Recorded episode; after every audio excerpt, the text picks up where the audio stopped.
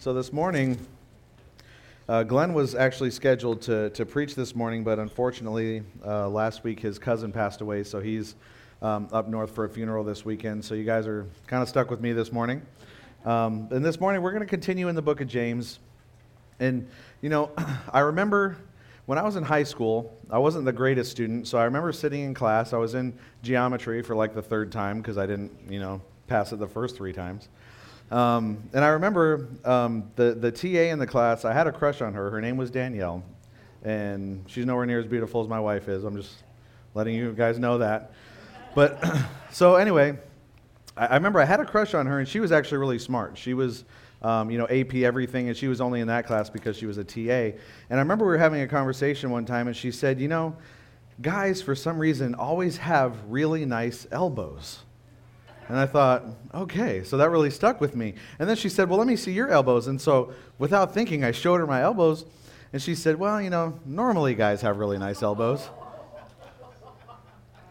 And what's weird is every day after that, I put lotion on my elbows every day.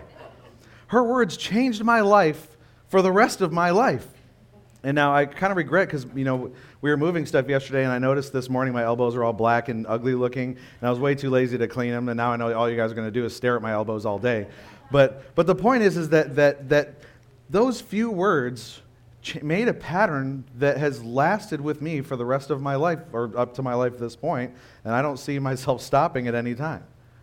You know, Rudyard Kipling who was the author of the Jungle Book, said this. He said, Words are, of course, the most powerful drug used by mankind.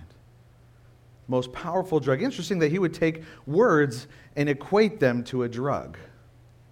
You know, I think we all know this saying, right? I think you guys can finish it for me if I say, Sticks and stones may break my bones, but words can never hurt me. But let me ask you, is that a true statement?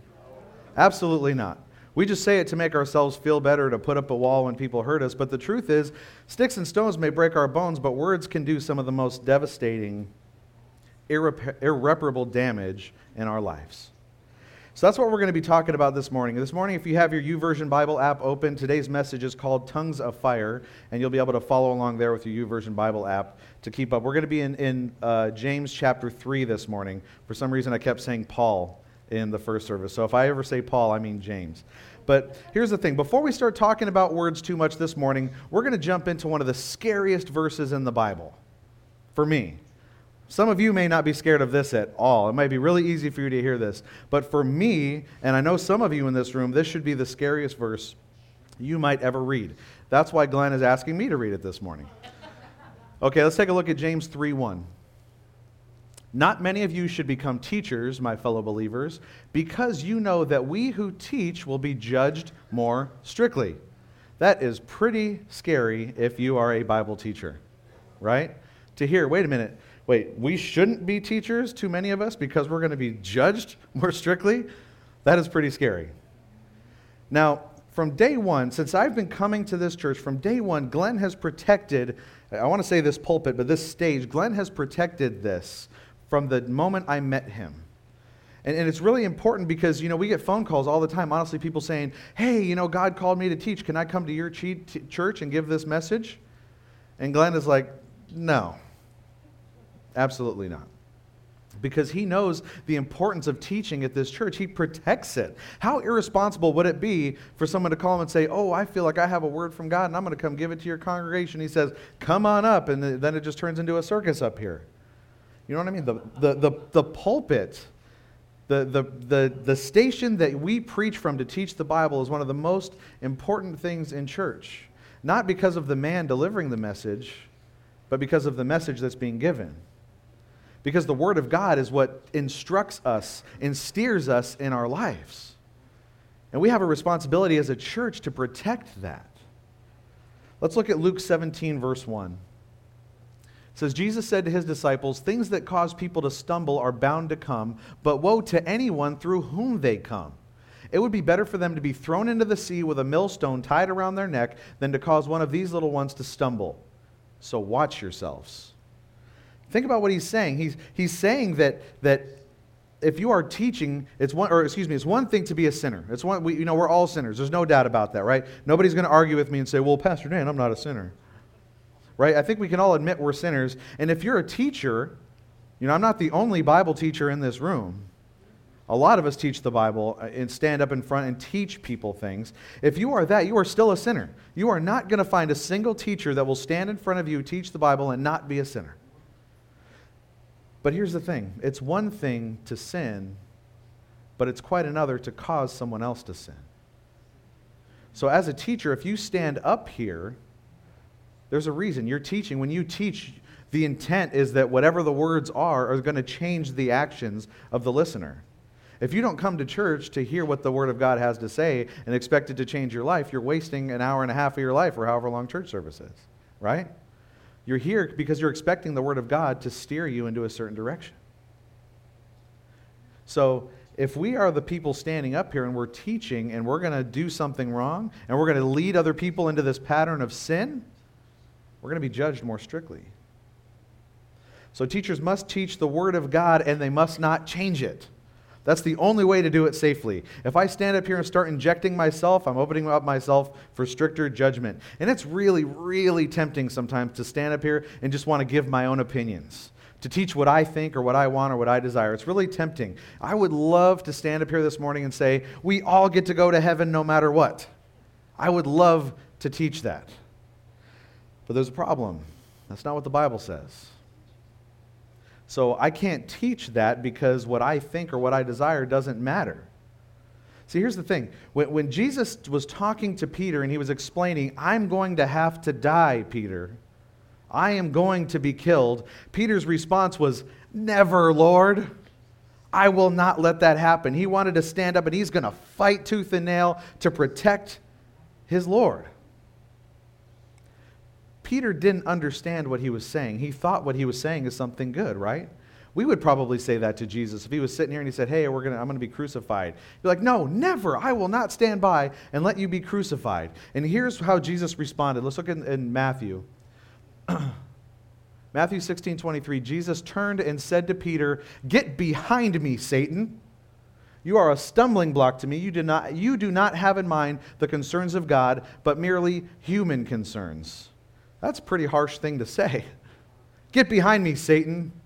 It's Peter. Wrong guy.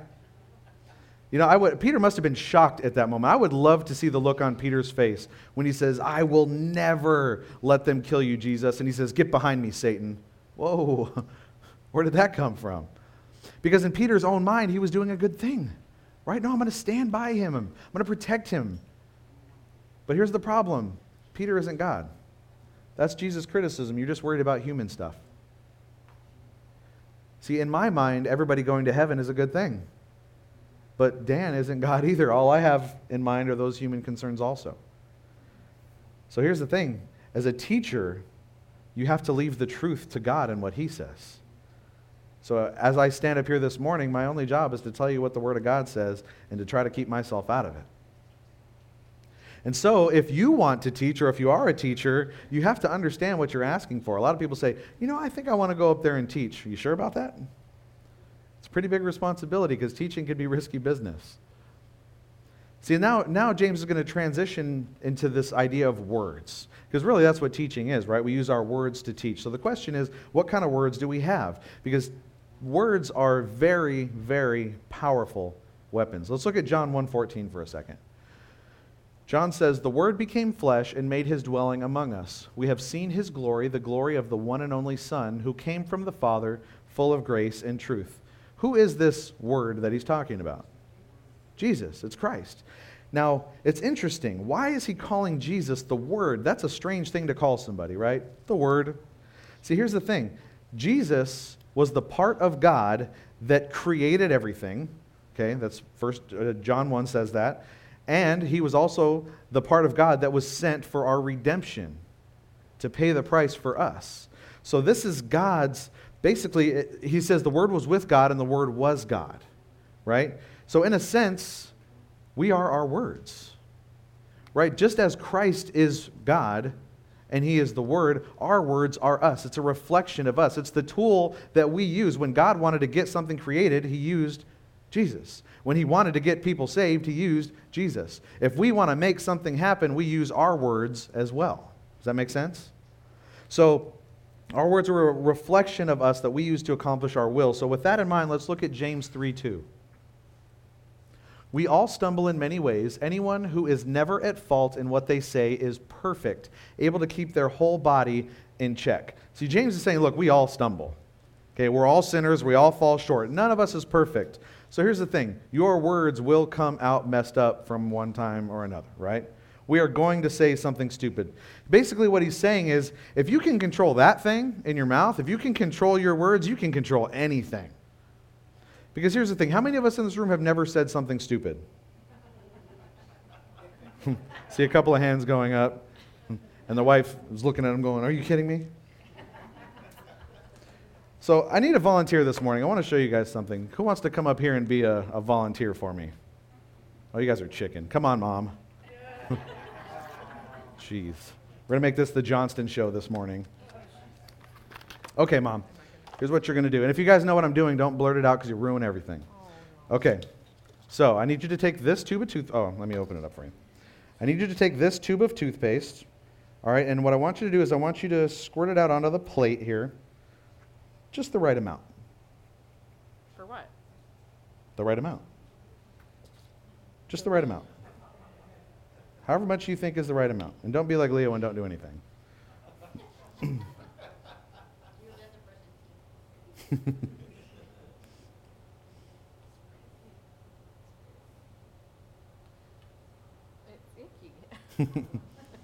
Is that it? That's the right amount? What do you guys think? Is that the right amount? More? Okay. All right, now here's the problem here. Is that enough? Is that the right amount? Is this good? Yes, okay. Okay, we all agree. Okay, that's the right amount. But here's the problem. See, this morning on the way here, I went to go buy toothpaste, and on the way down, my dad and I tried to go to Walgreens, which was closed, and there was a Sprouts right next to it. And we thought, well, let's go on Sprouts and buy toothpaste. Well, toothpaste at Sprouts is $4.49 per tube. Now I understand why I don't shop at Sprouts. so here's the thing, Mom. Because it's so expensive, I need you to do me a favor. I need you to put that back in the tube for me. And you only get the same amount of time it took you to get it out.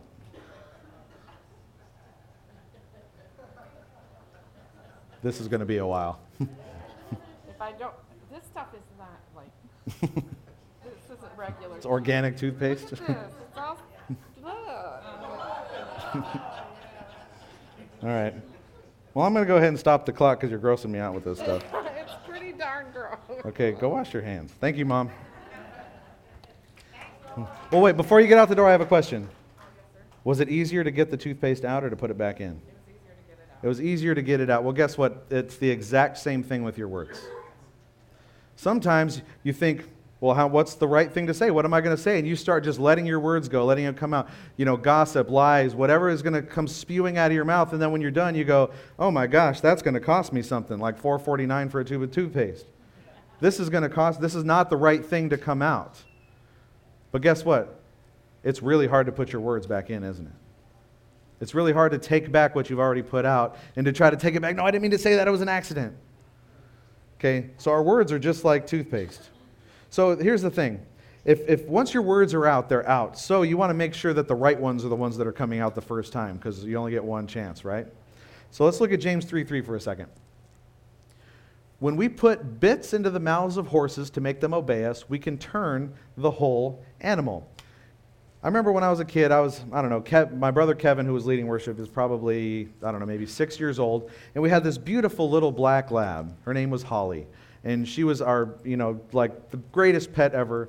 You know, our dog Betty now is kind of in, com- in competition, but Holly was, was, well, not to you, but, but Holly is, was this beautiful uh, black lab. Not a big, not a big black lab, but she was probably a mix, that big.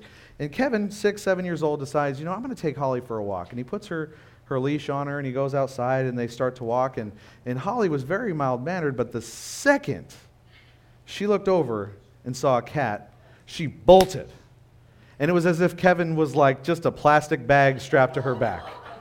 And kevin's just you know going through down and dragging her across the grass and onto the sidewalk. And he gets up and he's covered in dog poop and in grass and, and just his you know, arms are cut and he's crying. "Ah."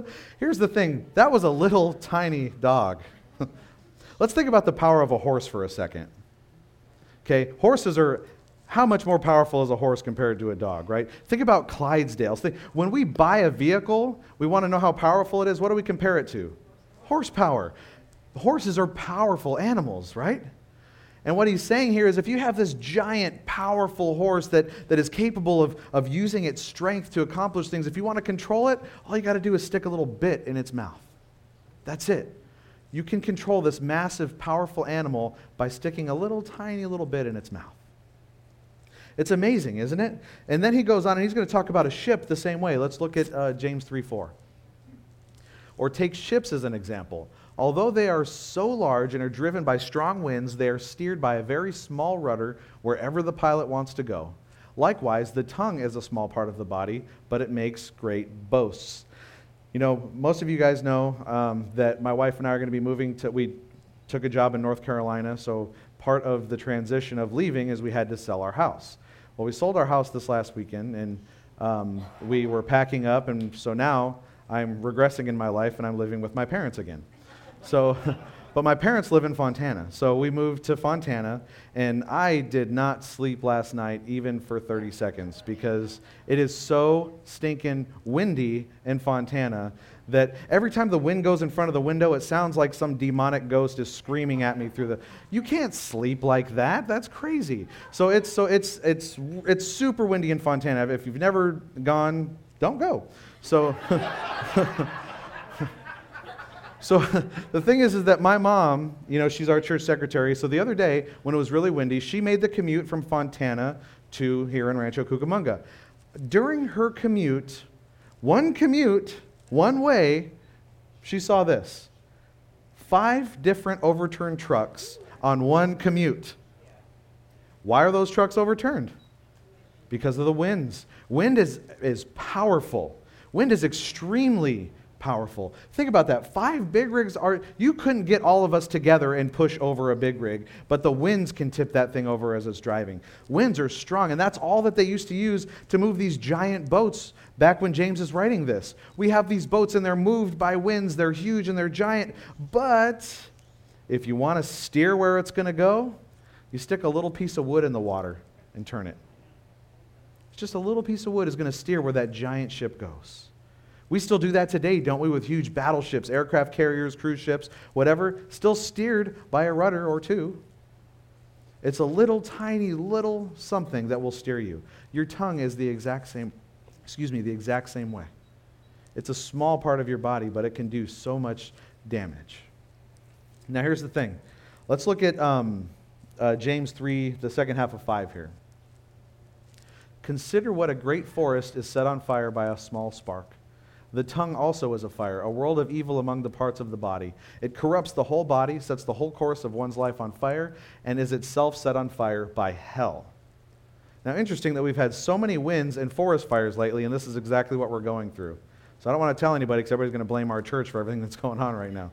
But the thing is that they're talking about this idea of fire that's, that's started from a little thing. You know, your words can do so much damage starting from one little tiny word out of your mouth.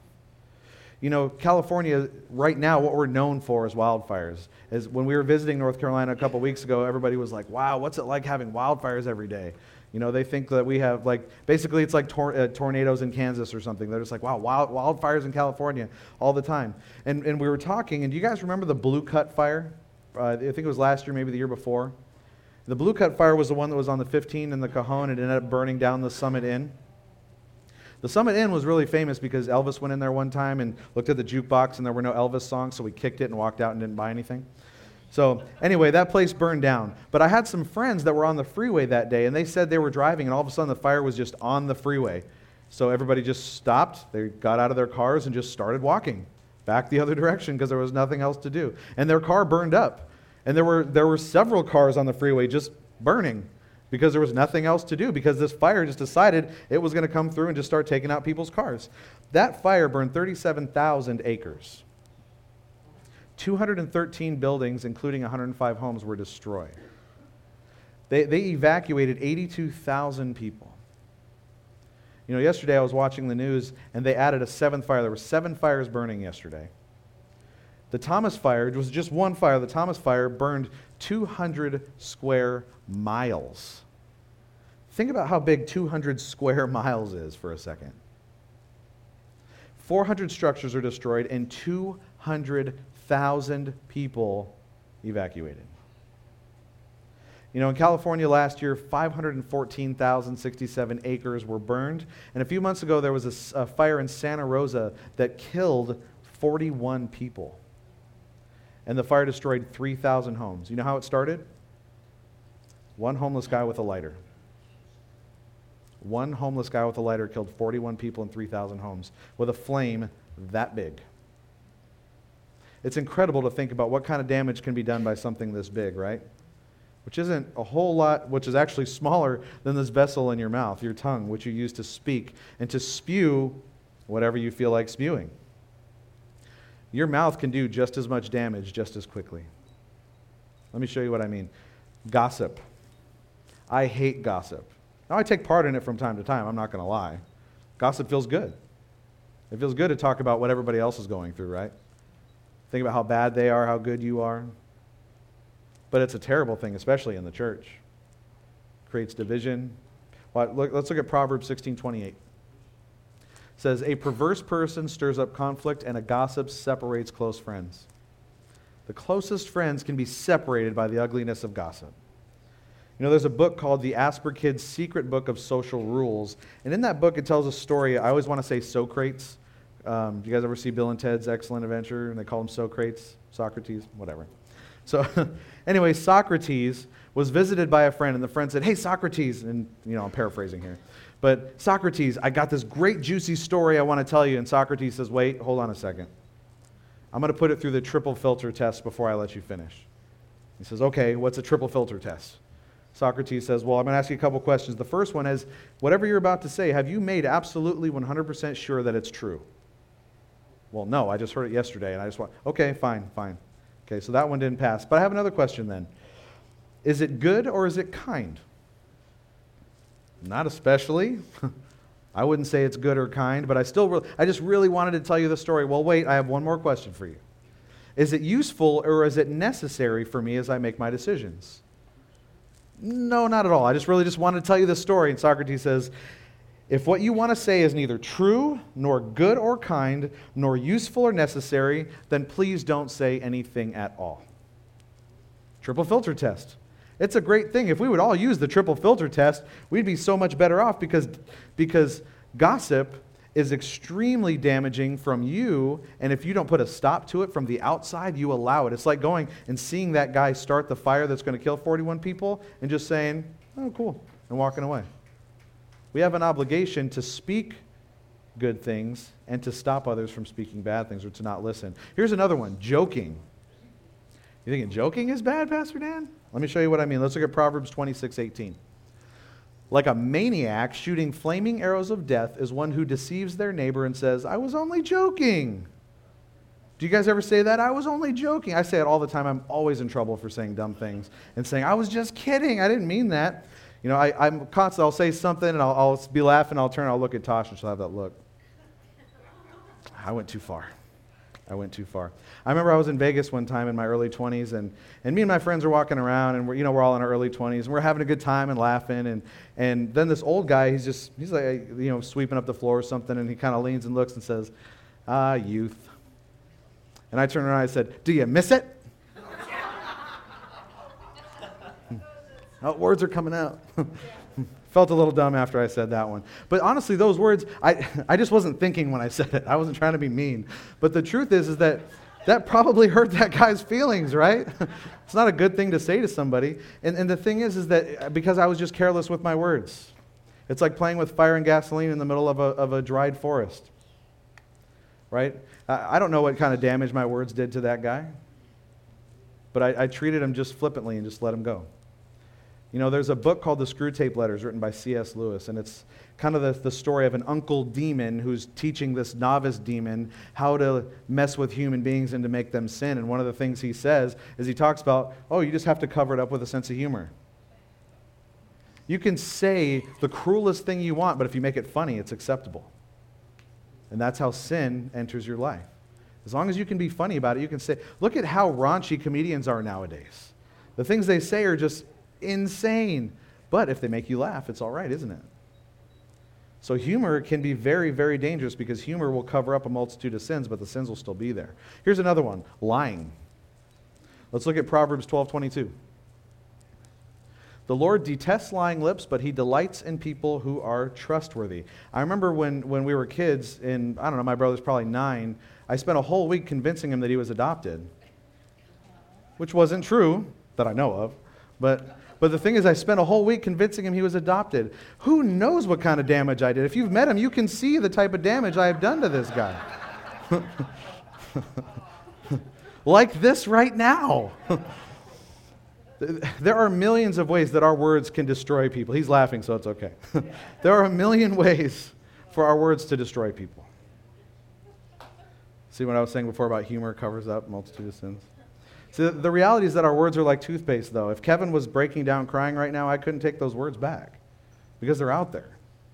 Because once you spew whatever you're going to spew, it's gone. People already know the opinions are formed, right? You can say a million nice things, but the second you criticize someone, that's the one thing that's going to stand out, right? You can't get them to go away. Let's look at James 3 7. All kinds of animals, birds, reptiles, and sea creatures are being tamed and have been tamed by mankind. But no human being can tame the tongue. It is a restless evil full of deadly poison. We cannot tame our tongues. We can try, and try and try. But we will always say things that we shouldn't say. It's just a fact of, it's, it's part of being a human being. They can be awful. But let me ask you something. We, we know that our tongue and our words can do evil things, but what if we decide to use this powerful instrument for good? What if we decide that we're not going to just spew hate and ugliness and lies and gossip and all this stuff? What if we decide that we're going to do something better with it? For example, my love language is words of affirmation. My wife's love language is words of affirmation. Key word, words. We can use, I can use my words to show my wife that I love her. Now, our love languages are different because she wants me to say, Oh, baby, you're so cute, I love you. And I don't want those kind of words. I want her to be like, Oh, you're so strong and handsome. And they're different, but they're still words right? It's where I'm convinced that words of affirmation is the most prominent love language. Now, if you go to the website, it says they're all equal, but I think that's because they want to make people with other love languages not feel bad for being weird. But, but I think words of affirmation are huge. You know, they did research and they found out that compliments can have a more, a bigger effect on motivating people than cash. They did a test. They tried to get people and encourage them to learn how to memorize this keystroke pattern on their keyboards. And they had all these people doing the test. And the ones that were simply motivated by people giving them compliments did better than those who were motivated with cash rewards. Can you believe that? Compliments motivate people more than money? Think about the power of your words. Let me ask you this Is anybody a Seattle Seahawks fan in here? Do two services, no fans. That is awesome. So here's my question Have any of us ever seen the Seattle fans waving the number 12 flag? Why do they wave the number 12 flag? What does the 12 represent? The 12th man. What is the 12th man? Well, there are 11 football players on a field, right? The 12th one is the crowd, the people that are cheering. They, ha- they are the additional component to the team that has an impact. That's your fans. Back on November 27th, 2005, the Seattle Seahawks beat the New York Giants in overtime. Now, at the time, Coach, Coach Mike Holmgren dedicated the game ball to the 12th man. This is actually the game ball right there. The reason why is because it was a close game, but the crowd was so loud that they had 11 false starts, the other team did, and three missed field goals.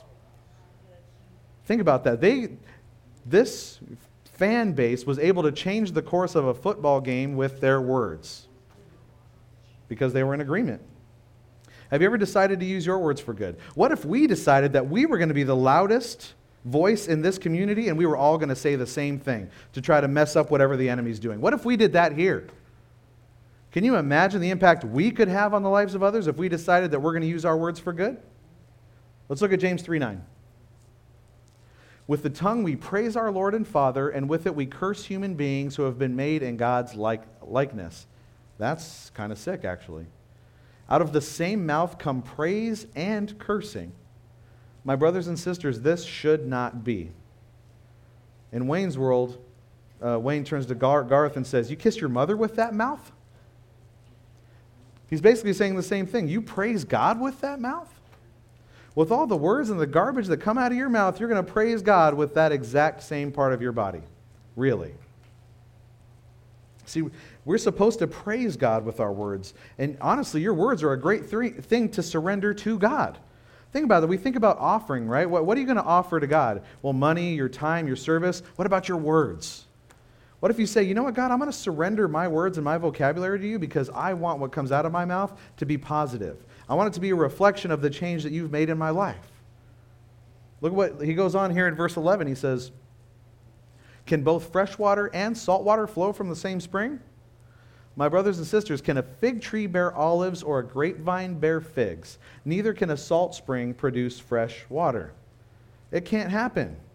You can't have fresh water and salt water at the same time. You also can't have praising and cursing at the same time. Your mouth is going to be serving one thing. Because remember, your words reflect who you are, right? That, that your words are going to reveal your character. Here's what Jesus says in uh, Luke 11 Whoever is not with me is against me, and whoever does not gather with me scatters. Your words work the same way. What are your words doing? Every time you speak, it's a testimony to something. You will either testify for God or you will testify against Him. Those are the only two things you can do with your words. You will do one or the other every time something comes out of your mouth. You know, I read that, that Mark Twain went to church one time. And Mark Twain sat and listened to the sermon and listened to the preacher speak. And when he was done, he walked outside and you know the preacher was saying goodbye to everybody as they left and Mark Twain says, "I think I've heard that sermon before in a book." And the preacher says, "No, I can guarantee that that's original. I didn't plagiarize anybody." Mark Twain says, "No, I'm pretty sure I've heard that before." No, I swear I sat down and I wrote it all myself. I didn't steal anything. Mark Twain says, No, I'm pretty sure that was in a book. Oh, I know what book that was in. And the preacher says, Okay. Mark Twain says, I'll send you a copy of it. And he left. Well, Mark Twain, or uh, the preacher walks outside, and there's a book on his, on his front porch. You know, and he opens it and he looks inside, and inside there's an inscription, and it says, Words, just words. The book was a dictionary. He said, Words, just words. That's all your sermon was. Just a bunch of words. Didn't mean anything. It was just a collection of words in, in a specific order that didn't really mean anything. Pretty harsh burn on the preacher. Mark Twain kind of sounds like a jerk there. but the reality is this is, is what are your words? Are they just words? Nathaniel Hawthorne, who wrote the Scarlet Letter, wrote this. He said, Words, so innocent and powerless as they are, as standing in a dictionary, how potent for good and evil they become in the hands of one who knows how to combine them. And what are you going to do with your words? You have these tools in your mind, in your brain. You, you have your vocabulary. You know how to use words. You know how to speak. So, how are you going to put your words together, and what message is going to come out when you speak?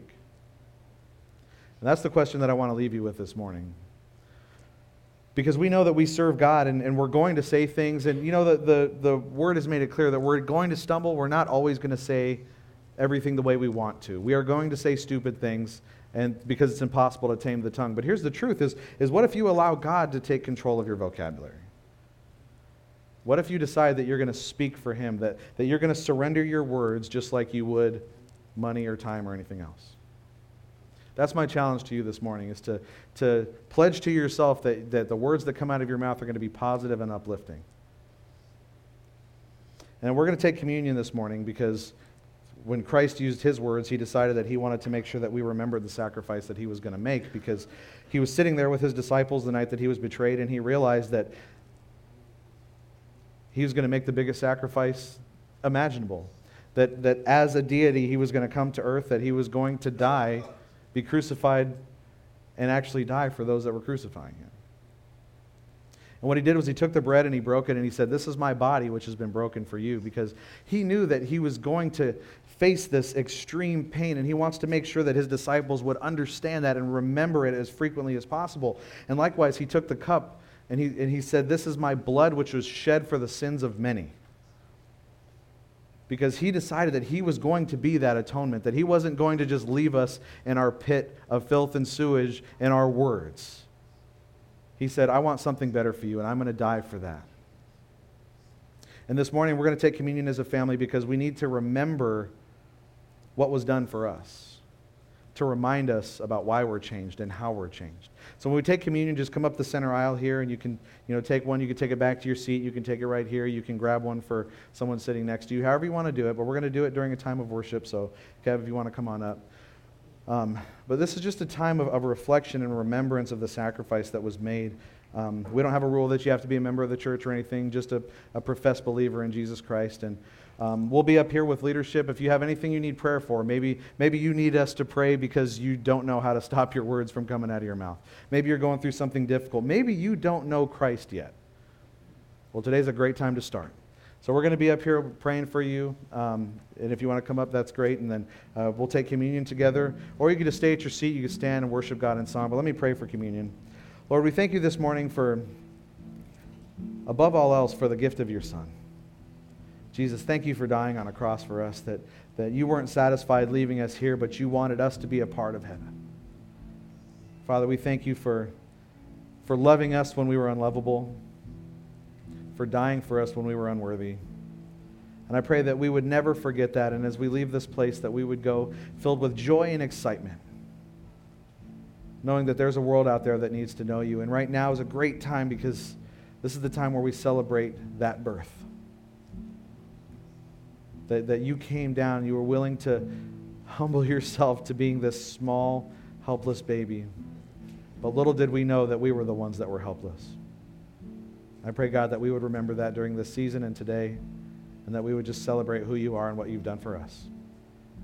Lord, we love you and we thank you and we praise you. We say all these things in Jesus' name.